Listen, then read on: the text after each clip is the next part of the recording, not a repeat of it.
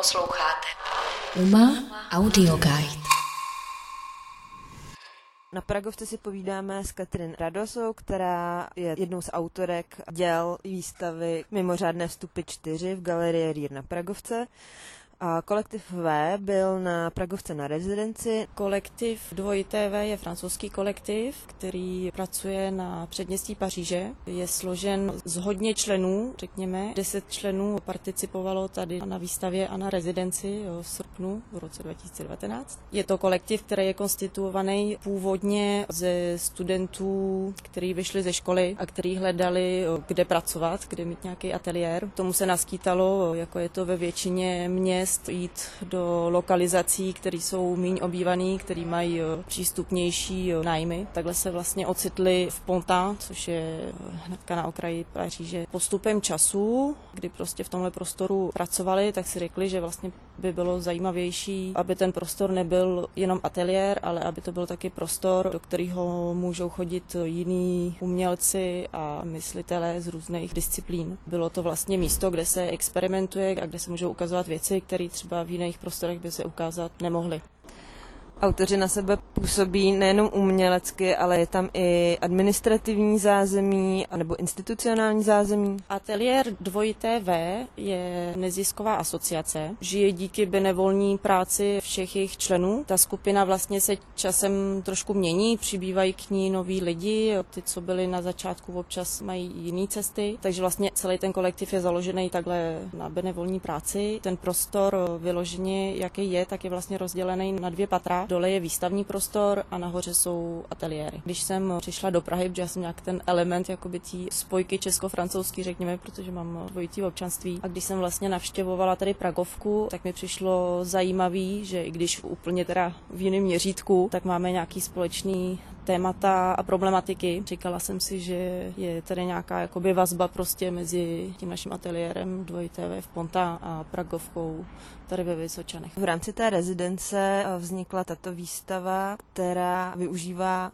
materiály k vytvoření artefaktů, které jste našli nebo si zapůjčili tady na Pragovce. Jak je využíváte? Koncept výstavy je pojat tak, že pracujeme opravdu s kontextem, s jeho minulostí, současností a s tím, jakou budoucnost i třeba i fiktivní bychom si mohli představit tady na tom místě. Samozřejmě téma gentrifikace a role umělce tady v těch realitách a urbanistických politikách je něco, co se nás samozřejmě dotýká a je to z jedno témat, na kterým tady hodně pracujeme. Co je jakoby specifický tady pro nás je, že my jsme, jsme kolektiv, ale každý má jakoby svoji individuální praktiku a veliká specifika téhle výstavy je, že náš cíl byl vytvořit ne kolektivní výstavu, ale kolektivní dílo. To je takový velký rozdíl, je to i dost rozdíl jakoby s těma předešlejma etapama mimořádných vstupů, 1, 2, 3, ale spojuje jakoby ta problematika pojetí těchto z těch původních industriálních míst a archivů. Ty materiály recyklujete, budete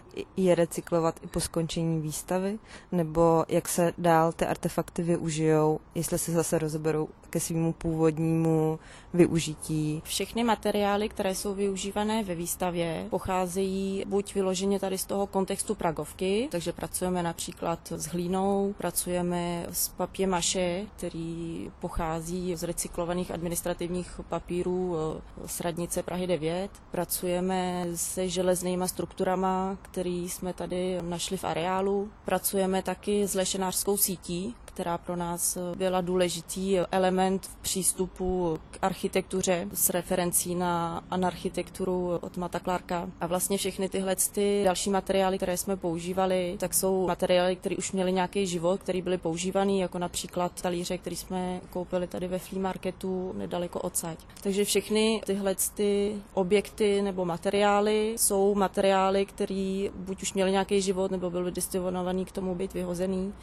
a my je předěláváme, transformujeme různýma procesama, jako například assemblage, jako elektrolýza jejich, řekněme, finální život bude heterogenní, stejně tak jako heterogenní všechny tyhle ty materiály jsou. Například talíře, který jsme využili a který jsme netransformovali, tak můžou dále být využitý v klasických situacích, tak jako talíře. Lešenářské sítě můžou být recyklovány, všechny vlastně formy toho maše, což jsou otisky tady té architektury, ať už vnitřní, tady té haly E, nebo venkovních prostorů, tak ty budou destinovaný na to v podstatě procesem venkovního počasí být eh, deformovaný. Další element, který je docela eh, zajímavý, důležitý, jsou seeds knedlíky, což jsou objekty inspirovaný seeds bombama. Při rezidenci jsme organizovali jeden happening, při kterém jsme házeli tyhle ty jakoby mini sošky do prostor eh, staveniště. Vlastně i ty, co jsou ještě v prostorách výstavy, tak budou při finisáži znova introdukovaný tady do těch venkovních prostorů. Vyloženě ta intervence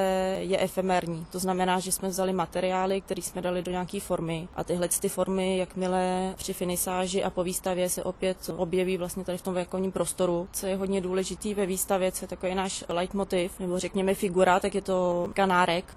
Kanárek nás zajímá jakoby figura alarmisty, Tahle ta figura kanárka se objevuje v naší výstavě několikrát, je taky leitmotivem grafiky plagátů, je prezenční taky zvukově výstavě. A na co má upozornit? Je to prostě ten alarmista, jehož prezence je tady kontextuální a má nějak vyzvat na přijmutí pozice nebo na náhled situace a procesu, v kterém se nacházíme. Samozřejmě tady velmi kontextuálně v Pragovce a v urbanistických transformacích, které tady můžeme sledovat i daleko víc eh, široce v našem eh, období eh, antropocény a klimatických změn a ekologických problémů.